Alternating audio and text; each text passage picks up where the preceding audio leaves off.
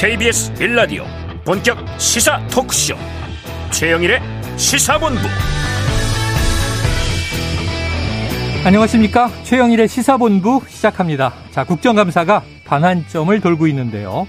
안보 논란이 번져서 이 여다, 야당이요. 우길기가 문제다. 이렇게 나오니까 여당은 그렇다면 인공기는 괜찮냐? 이렇게 또 들고 나옵니다.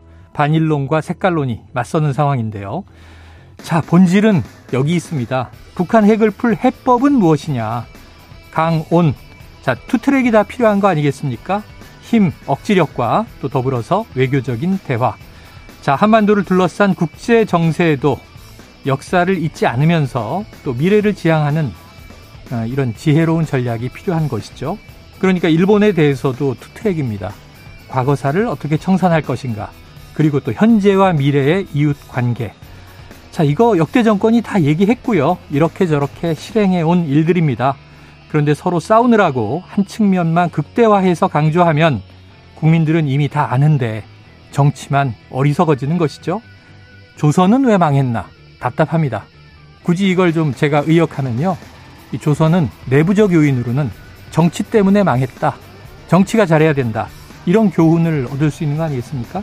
자, 현재 대한민국을 돌보고 보살피고 풍요롭게 만들어 주십시오. 자, 금리는 또 올랐고요. 주가는 또 떨어지고 국민들에게는 지금 오늘이 중요합니다. 최영일의 시사본부 출발합니다.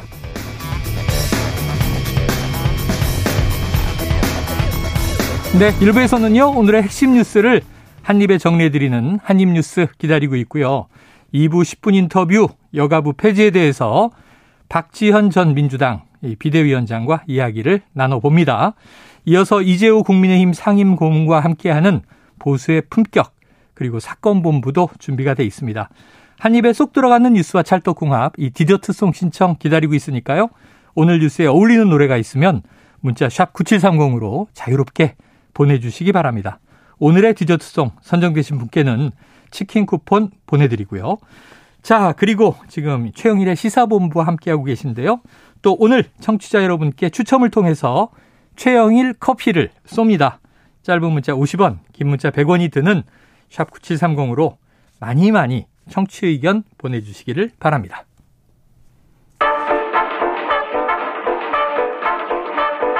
최영일의 시사본부 한입뉴스 네, 한 주의 딱 중간이죠. 수요일에 한입뉴스 박정호 오마이뉴스 기자 오창석 시사평론가 함께하겠습니다.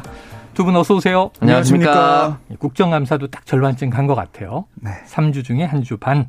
자, 그런데 오늘 또 속보 나왔습니다. 한국은행이 이 3개월 만에 또다시 빅스텝을 밟았다. 얼마 올랐습니까? 네, 0.5%포인트 인상이 됐습니다. 음. 그래서 연 2.5%였던 기준금리가 3%로 올라서게 됐는데요. 이 3%대 기준금리 2012년 10월 이후 10년 만에 처음이고요. 네. 그다음에 4월, 5월, 7월, 8월에 이은 이 다섯 차례 연속 금리 인상도 한국은행 역사상 역대 최초 기록입니다. 네.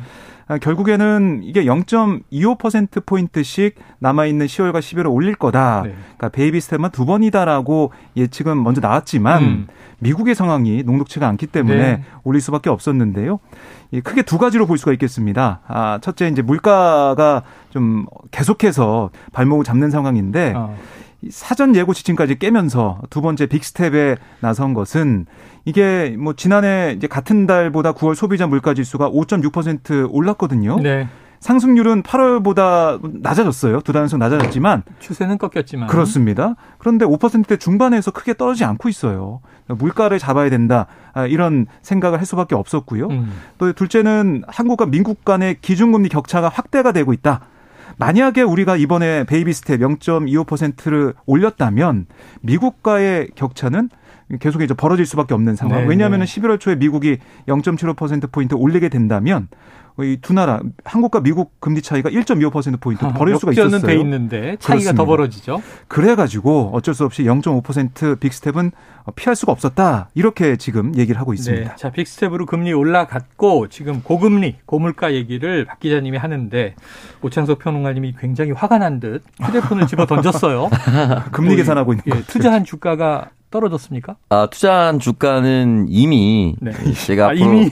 어, 투자한 주가는 이미 폭락을 거듭하고 있고요. 네네. 앞으로 향후 한 3년간 네. 전 거의 공짜로 일하는 건 다름없습니다. 아. 이 주가가 회복되지 않으면은 기대하지 않는다. 예, 그리고 말씀드리고 싶은 게 더불어민주당 이제 강준현 의원이 가계 부채에 한해서 조사를 한 게 있는데요. 기준금리가 0.25% 포인트만 뛰어도 전체 대출자 이자는 약 3조 3천억 늘어나고요. 네. 근데 지금 0.50% 올라가지 않습니까? 6조 5천억으로 불어난다라고 아, 했는데 이자만 예.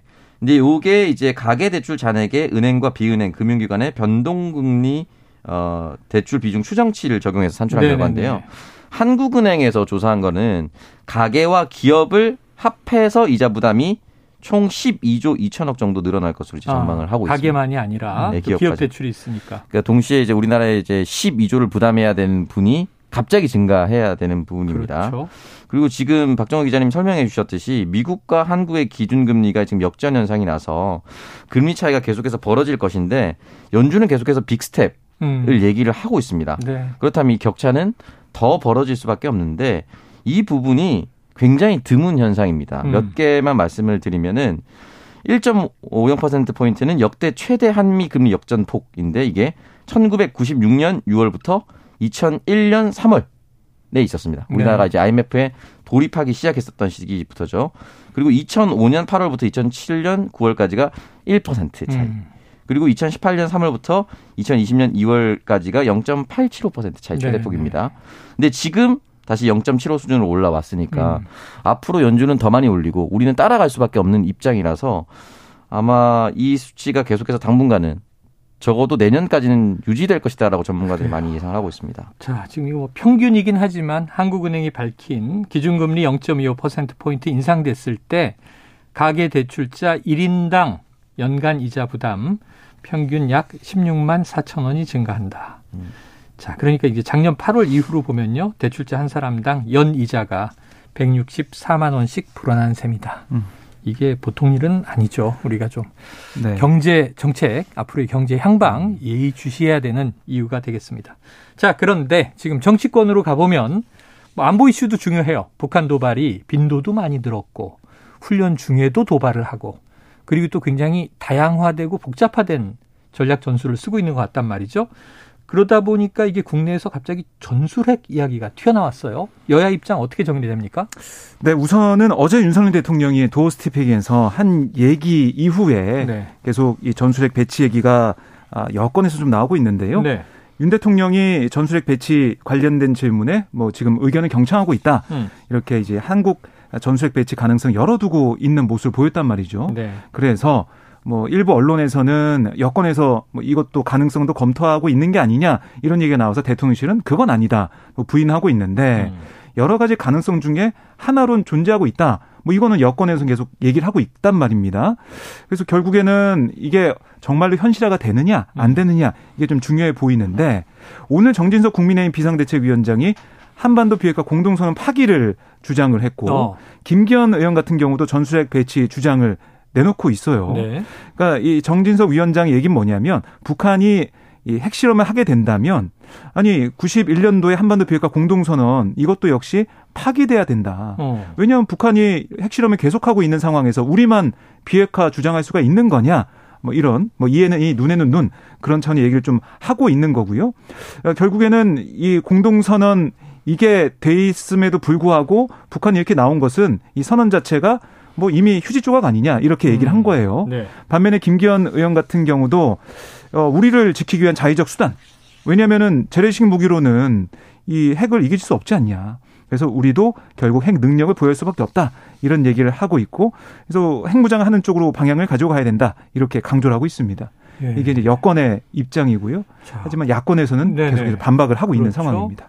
과거에 뭐 우리도 핵무장을 해야 한다. 음. 비대칭을 대칭으로 만들어야 한다 이런 게 정몽준 전 의원이라든가 음. 몇몇 이제 이 보수 인사가 주장했던 바는 있지만 현실성 문제에서 굉장히 이제 큰 벽에 부딪혔고요. 우리는 여러 가지 이제 핵을 보유하지 않겠다는 남북 관계의 뭐 이저 그 비핵화 선언만이 아니라 네. 국제 조약, 국제 기구들에 가입해 있단 말이죠. 네. 그리고 지금 전술핵 이야기는 우리가 보유하는 핵이 아니라 음. 미국의 핵을 좀 가져다가 쓰자라는 얘기인데 이걸 미국 입장이 중요하잖아요. 네. 미국 입장이 당연히 중요하고요. 근데 미국이 과연 여기에 대해서 당연 그냥 편하게 그래요 필요하면 가져다 써 또는 한반도에 배치해 줄게라고 얘기할 가능성이 있을까? 네. 그런 가능성이 있었다면 미리 갖다 놓지 않았을까? 라는 것도 생각을 해볼 수가 있는 거거든요. 예전에는 배치돼 있다가 네. 91년도에 다 뺐죠. 네. 네. 부시 행정부 때. 그 미군 기지 중심으로 네. 있었던 부분인데 지금 미사일 부대 출신인 더불어민주당의 김병주 의원 사성장군 출신입니다. 네. 이런 이야기를 남겼어요. 한반도 전술핵 재배치 주장은 투발 수단에 대한 무지에서 나오는 말이다. 음. 예전에는 미사일이 발전을 안 해서 포병이 직접 쐈기 때문에 한반도에 배치가 필요했다. 그런데 지금은 한반도에 안 둬도 된다. 괌이나 미국 본토에서도 언제든 쏠 수 있다. 미국 입장에서도 한반도에 전술핵을 배치할 필요가 없다. 음. 라고 이야기를 남겼습니다. 네. 그러니까 결국은 옛날에서 옛날에는 기술력이 부족해서 근거리에 있어야만 쏠 수가 있었는데 네네. 지금 만약에 마음만 먹는다면 미국 본토에서도 쏠 수 있는 것이다. 음. 이렇게 얘기를 하는 것이거든요. 이제 그렇기 때문에 굳이 한반도에 놓지 않아도 된다라고 얘기를 하는 것인데 그래서 이 사안을 좀 뚜렷이 우리가 냉정하게 좀 바라볼 필요가 있습니다. 네. 어, 우리 한반도에 핵을 계속해서 들여오는 것 그리고 이렇게 핵 군축을 하는 것이 전 세계적으로 이제 확산이 되고 있는데 다시 핵을 어디선가 네. 배치를 시키는 것이 과연 좋은 것인가? 우리가 늘 군비를 늘리거나 또는 뭐 군함을 하나 더 만든다거나 또는 한국이 뭐 경항공모함을 만든다거나 이럴 때 꼭 따라붙는 말이 동북아시아 군비 증강 대열에 합류한다. 음. 또는 너나 할 것 없이 다 만든다. 우리나라가 만들면 이번 자유대도 경항공모함 만들고 음. 같이 만들었거든요, 실제로.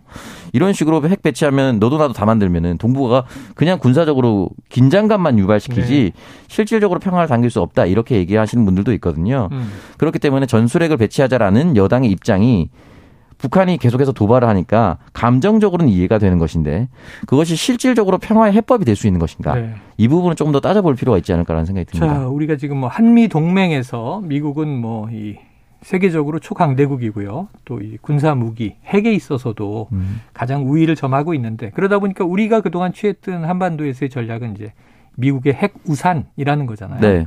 자, 그런데 이제 미국의 입장, 전술핵도 우리가 자체 개발할 거면 이건 큰일 날 복잡한 네. 문제들이 생기는 거고 음. 미국의 전술핵이 과거에 있었는데 음. 재배치할 거냐 이런 문제인 것 같은데 이런 얘기가 국내에서 시끄러워지다 보니 미국 백악관에서도 얘기가 나온 것 같습니다. 네, 관련 질문에 대해서 존 커비 백악관 국가안보회의 전략소통 조정관이 입장을 내놨는데요.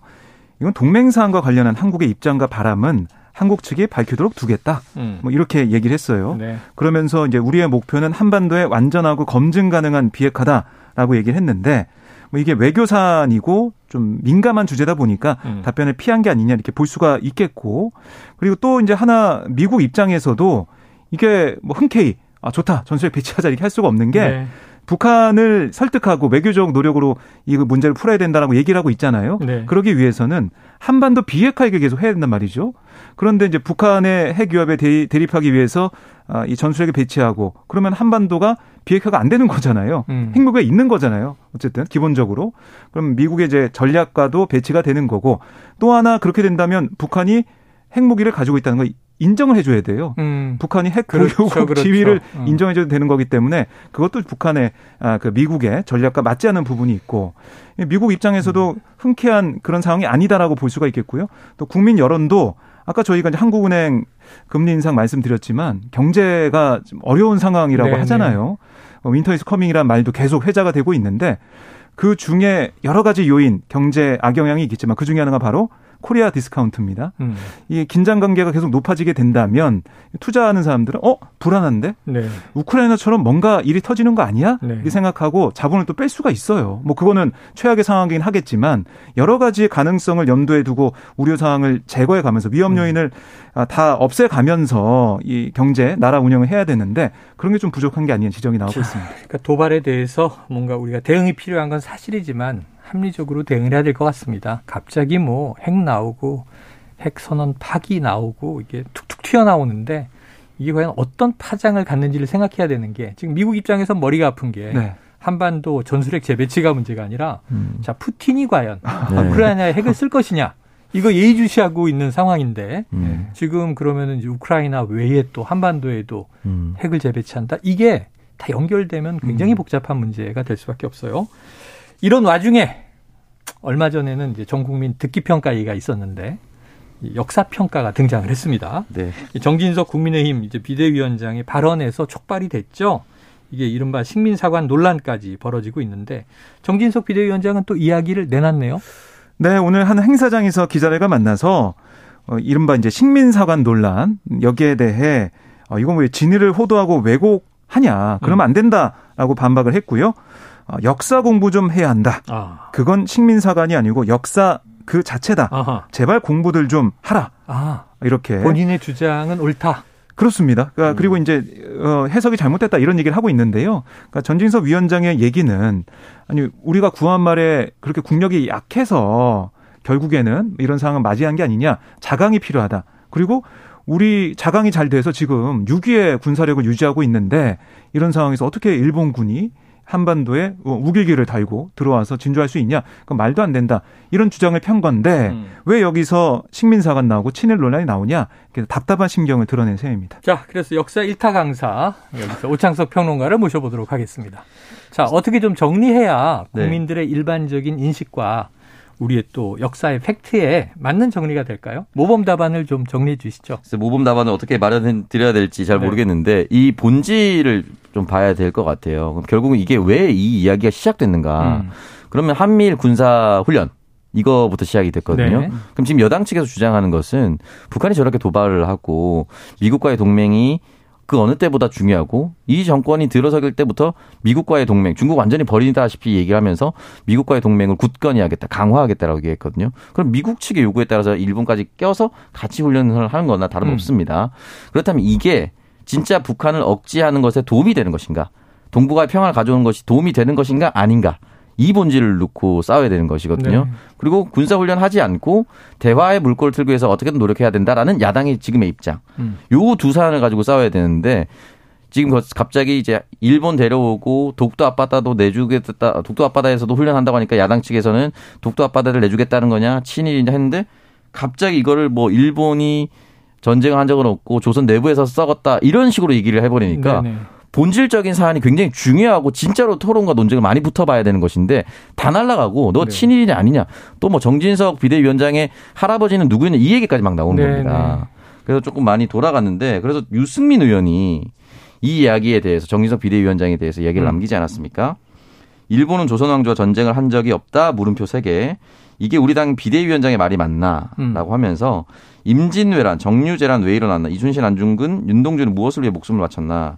정진석 비대위원장은 당장 이 망언에 대해 국민께 사과하고 비대위원장 측에서 사퇴할 어. 것을 강력히 요구한다. 뭐 당내에서 굉장히 이제 거센 비판이 나왔군요. 굉장히 음. 심한 비판을 네. 받았어요. 그러니까 이 입장은 유승민 입장, 유승민 전 의원 입장에서는 두 가지입니다. 하나는 민주당에게 불리한 프레임으로 가고 있는데 음. 비대위원장이 나서서 되치기 받을 이상한 말을 왜 했느냐. 네네. 그러니까 결국 본질에 비껴나갔다는 얘기 음. 하나 또는 이제 본인의 존재감 과시 이게 두 개가 다 들어가 있는 내용이거든요. 그렇기 때문에 무엇이 맞다. 그래서 계속 역사 공부를 하고 안 하고 이것도 되게 중요한 것인데 본질은 결국 한미 군사 훈련이 지금 실질적으로 한반도에 평화를 가져오는 행위인 것인가 또는 긴장감을 더 강화하는 것인가 네. 이 문제에 대해서 좀 논의를 했으면 좋겠습니다. 그래요.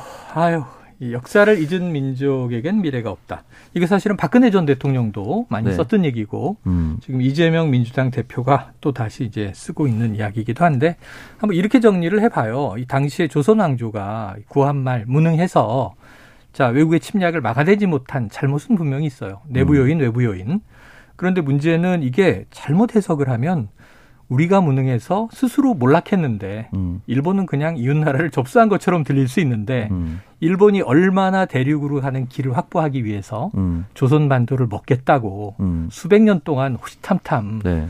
그야말로 음험한 전략들을 세워왔습니까? 네. 근데 이 배경을 우리가 잊어서는 안 되는데 거기 면죄부를 주는 발언처럼 음. 들릴 수 있는 실질적으로 이제 이완용이 그런 이야기를 남겼습니다. 네. 조선이 약해서 그랬다. 음. 그 이야기를 남겼습니다. 그러니까 그게 누군가에게는 식민사관, 누군가에게는 친일파스러운 발언처럼 들릴 수밖에 네. 없는 상황이 연출됐고 국력이 아무리 내부에서 썩어서 약해졌다 한들 네. 국력이 약한 나라를 옆 나라가 그냥 침공해도 됩니까? 침탈해도 됩니까? 우리나라가 약하다고 플립처럼 누워서 네. 대동아 공영권에 우리가 편입되고 네. 한국 시민이 되는 것이 우리가 살 길이다라고 주장한 사람들을 우리가 친일파라고 부르는 것이죠. 그리고 조선 당시에 아 엄청난 노력을 했습니다. 헤이그 특사 보내서 네. 이 부당함을 알리려고 했고 우리 이준 열 사람과 검사라고 하죠. 원래 검사였고 네, 네. 예. 그렇게 하면서 친일파에 대해서 단죄하려고 하고 옳은 소리를 많이 하고 내부에서도 흔히 말해서 조선을 지키기 위한 노력을 많이 했습니다. 근데 아무것도 하지 않고 그냥 약해서 자연스럽게 망해야만 하는 나라처럼 네. 보이는 발언은 위험할 수 있죠. 정지석 비대위원장이 역사 공부 좀 하시오 그랬는데 역사 공부 하고 있네요 우리가. 네, 자 지금은 이제 시사 프로그램 시간입니다. 역사에 대해서는 또 청취자 여러분 각자 궁금한 거 검색도 하시고 책도 읽으시고 이 가을에 또 역사 공부하죠. 뭐 필요하면 해야죠. 자 여기서 지금 점심시간 교통 상황 알아보고요 이어가도록 하겠습니다. 교통정보센터의 임초희 리포터 나와주세요. 네, 이 시각 교통정보입니다. 지금 경부고속도로 부산 방향은 한남 나들목에서 서초, 신갈에서 수원 사이 차가 많고요. 더 가서는 오산 부근에서 남사 쪽으로 정체인데요. 남사 부근 5차로에서 작업을 하고 있습니다. 그리고 옥천 일대 많이 막히는데요. 중앙분리대 관련 작업을 하고 있고요. 서해안 고속도로 목포 쪽으로 가신다면 화성휴게소를 앞두고서 정체입니다. 더 가서는 서평택부터 서해대교 쪽으로 긴 구간 정체인데요. 서해대교 하위 하위 차로에서 작업을 하고 있습니다. 평택 제천고속도로 제천 쪽은 청북 일대 정체가 극심한데요. 3차로에서 차선 긋는 작업을 하고 있고요. 서울 시내 강변북로 일산 쪽으로는 잠실대교와 청담대교 사이 2, 3차로에서 사고가 발생했습니다. 아직 처리 작업 전이라 부근이 혼잡합니다. 조심해서 지나시기 바랍니다. KBS 교통정보센터에서 임초희였습니다.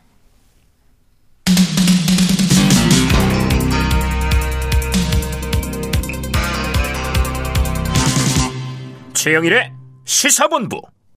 네, 국회에서 조금 새로운 이슈가 튀어나온 것은 이런 게 있네요. 이재명 민주당 대표가 상임위는 지금 국방위 소속으로 돼 있는데 이 방산 주식을 소유했기 때문에 이거 이해 충돌 아니냐 하는 논란이 벌어졌고요.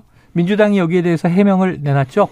그렇습니다. 그러니까 이재명 대표가 아, 이번에 그러니까 지난달 27일 발간된 국회의원 재산공개 내역에 따르면 한국조선해양 주식 1670주, 현대중공업 690주, 이렇게 총 2억 3,125만 원의 아, 이 주식을 취득한 것으로 나타나 있거든요. 네.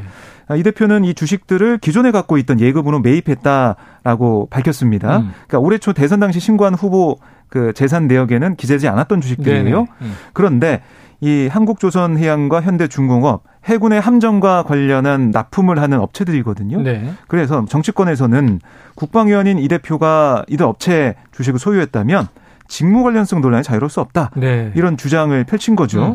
오늘 뭐 또 성일종 의원 같은 경우도 SNS에 어떤 글을 남겼냐면 아니 이 대표가 왜 국회에서 소속 상임위를 굳이 국방위를 선택했을까?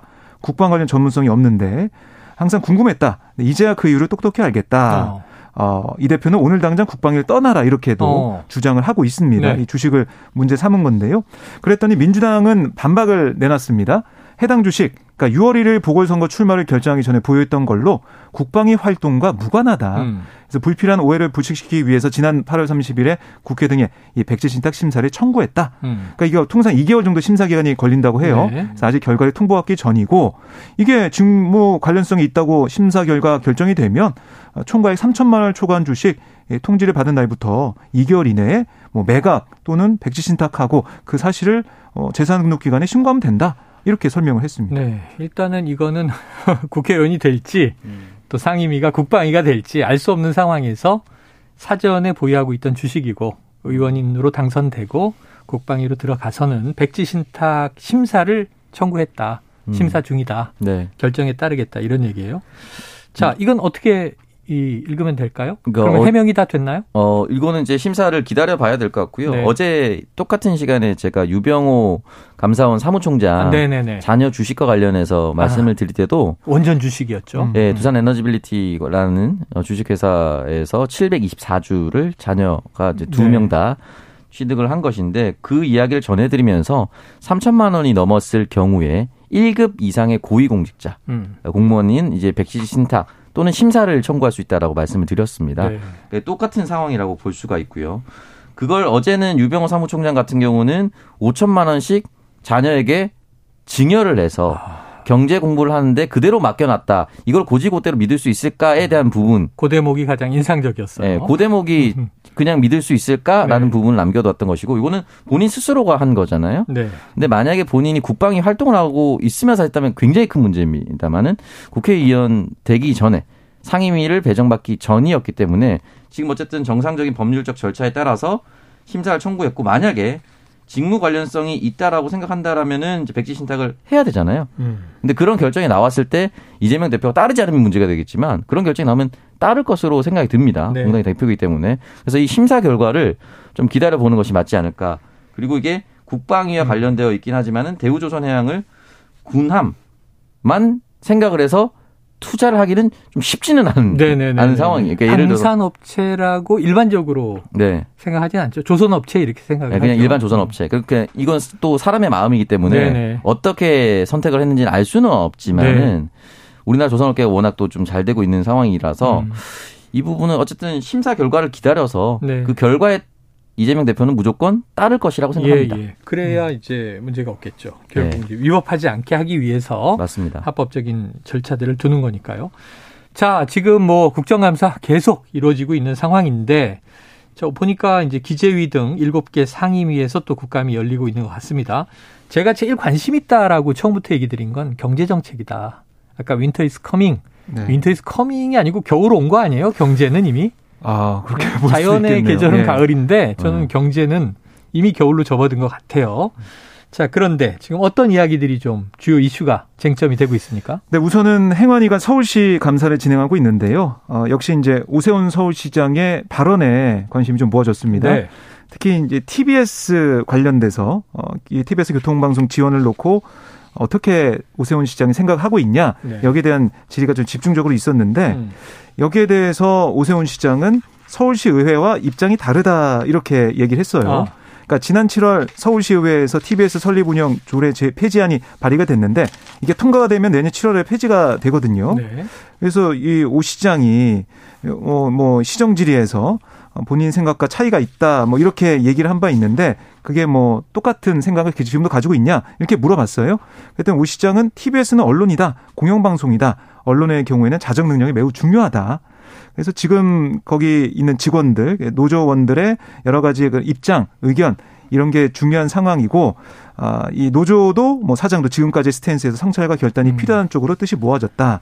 이렇게 얘기를 하면서 뭐 시의회와는 좀 다른 목소리를 계속 내고 네, 있습니다. 네. 그리고 또 하나 눈에 띄는 부분이 바로 국회 환경노동위원회 국정감사였는데 네. 김문수 경제사회노동위원회 위원장이 증인으로 나왔어요. 음. 이 발언에 대해서 여러 가지 공방이 있었는데 특히 예, 김 위원장이 환노위 소속의 윤건영 민주당 의원에 대해서 네. 과거에 어떤 말을 했었냐면 반미 반민족 수령에게 충성하고 있다. 이 발언을 한 적이 있거든요, 과거에. 음. 근데 여기에 대해서 윤건영 의원이 당사자잖아요. 물어봤어요. 네. 지금도 뭐 그렇게 생각하냐 사과하라 네. 이렇게 요구했더니 어 김현 김문수 위원장이 맥락을 봐야 된다. 그래서 어. 다 보여줬더니 생각에 변함이 없는지 묻자 김 위원장이 어 그런 측면이 있는 것 같다. 네. 그러니까 자신의 발언을 아예 뭐 뒤집거나 사과하지 않았습니다. 그랬더니 민주당 의원들이 답변 직후에 김 위원장을 향해서 모욕적이다. 뭐 고성을 지르는 상황이 있었고 국민의힘 의원들도 국정감사에 맞지 않는 질문이다라고 맞서면서 국정감사가 파행되는 그런 일도 있었습니다. 음, 그래요. 자, 청취자 여러분께서는 지금 최영일의 시사본부 함께하고 계시고요. 오늘 청취자 여러분 이 추첨을 통해서 최영일 커피를 쏩니다. 제가 바리스타는 아니라서 제가 만든 커피는 아니고요. 제가 내린 커피는 아니지만 맛있는 커피를 드릴 거고요. 자, 짧은 문자 50원, 긴 문자 100원이 드는 샵 9730으로 의견 많이 많이 전해 주시길 바랍니다. 자, 그리고 또 이런 이슈가 있네요. 지금 여당에서는 김정숙 여사, 예, 이죠. 전 영부인이죠. 인도 순방 때 요리사 디자이너 딸 등을 대동했다. 야당의 반격은 어떻습니까? 그러니까 이게 어제부터 계속 이어진다고 볼 수가 있겠는데요. 네. 어제 국회 법사위 감사원 국정감사에서 어, 이 여당 의원들이 이제 물어봤습니다. 이 조수진 의원을 포함해 가지고 음. 이 사안에 대해서 물어봤더니 최재형 감사원장이 어, 이 감사를 검토하겠다. 이런 입장을 내놨어요. 네. 어, 그리고 이제 국민의힘에서도 논평을 통해서 이 문제를 부각을 시키고 있는데 어떤 얘기냐면 이제 보도를 보면 김정숙 여사의 인도 방문 당시 한식 조리 명장 1호 A 씨와 단골 디자이너 딸인 B 씨를 대동했다. 아, 이거를 계속 국민의힘 문제 삼고 있는 겁니다. 그러니까 김정숙 여사의 단골 디자이너의 딸. 네, 그렇습니다. 그렇죠? 네. 디자이너의 딸인 B 씨. 그래서 김정숙 여사가 3억 4천만 원을 쓴 이른바 인도 타지마 혈세 관광 의혹. 이게 지금 불거져 있는데 아, 타지마할 혈세 관광 의혹에 이제 확장된 버전이네요. 그렇습니다. 그러니까 뭐 이 요리사 뭐 디자이너 의딸 이게 대동에서 데려갔다. 네. 이거 문제 있는 거 아니냐라는 얘기를 하고 있는 겁니다. 그래서 이 혈세 관광 의혹에 대해 감사원 감사 물론 사법 당국의 철저한 수사도 촉구한다. 이게 음. 국민의힘이 주장을 하고 있는 상황입니다. 그런데 여기서 이제 쟁점이 된 건 이런 것 같아요. 지금 여당 측에서는 당시에 장관급 참석을 요청했는데 굳이 우리나라에서 영부인이 가겠다라고 해서 네. 간 것이다. 이런 이제 의혹 제기, 논란 제기가 음. 하나 있고 지금 또 민주당 쪽 얘기를 들어보면 이게 당시에 이제 허왕후와 관련된 역사적인 행사가 있었기 때문에 영부인 참석을 인도 측이 강력히 요청해서 영부인이 간 것이다라는 얘기가 있고 팩트는 뭐예요? 그러니까 요거를 계속해서 윤건영 의원 같은 경우는 정부의 공식 초청이었다 네네. 포함되어 있다라고 지금 얘기를 하고 있습니다. 음. 그렇기 때문에 이제 여야의 입장이 좀 다른 것 같은데 그렇다면 인도의 공식 문서가 어떻게 했는지를 따져봐야 되는데 네네. 이 부분 조금 여야 공방이 계속해서 진행될 수밖에 없지 않을까. 그러니까 인도 정부에서 나서서 우리는 사실은 장관만 초청했는데 여사도 함께 왔습니다. 네. 라고 얘기를 정확하게 해주지 않는 이상은 음. 좀 애매하지 않을까라는 생각이 좀 듭니다. 그래요. 그러니까 뭐 결국 이렇게 나오다 보니까 음. 다시 민주당에서 제기할 수 있는 부분은 또 이제 김건희 여사 관련된 지적을 또 아, 하고 있는 거죠. 네네. 그러니까 나토 순방 때 김건희 여사 민간인 동행 순방 네. 사적 지인. 왜 이거는 감사 안 하냐 이렇게 어, 또 반박을 네. 하고 있는 상황이라서 그래서 공방이 또 이어질 것 같습니다. 알겠습니다. 자 오늘 한입뉴스 여기서 정리해 보죠. 박정호 기자, 오창석 평론가였습니다. 수고하셨습니다. 고맙습니다. 어, 오늘 디저트송으로 선정한 우리 청취자분 사연이 좀 슬픕니다. 청취자 0702님, 자영업자입니다. 코로나로 인해 대출 받았는데 이제부터는 변제가 불가능할 것 같습니다. 겨울이 눈앞인데 헌데 정치권은 자기 밥그릇 챙기기 바쁘고 색깔론에 하 진심 국민을 위해 일하는 것이 맞는지 의문이 듭니다. 살기 힘들다는 생각이 문득 드네요. 자, 힘내시라고 저희가 할 수 있는 것 치킨 보내드리고요. 디저트송으로는 이현우의 슬픔 속에 그댈 지워야만 해 듣고 입으로 돌아옵니다.